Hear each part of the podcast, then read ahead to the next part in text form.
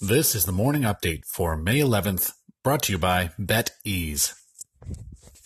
There's no action in the MLS last night. However, this evening the Vancouver Whitecaps take on the Houston Dynamo at 10:30 Eastern.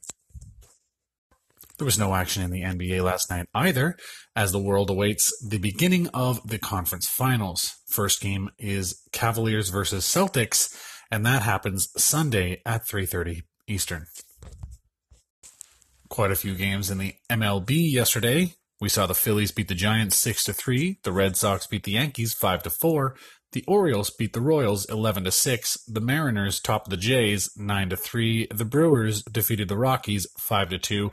The Braves dropped the Marlins 9 to 2. The Nationals overcame the Diamondbacks, score there 2-1.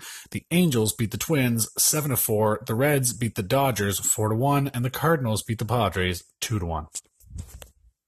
The NHL saw game seven between the Jets and the Predators. The Jets coming out victorious five to one to take that series four games to three.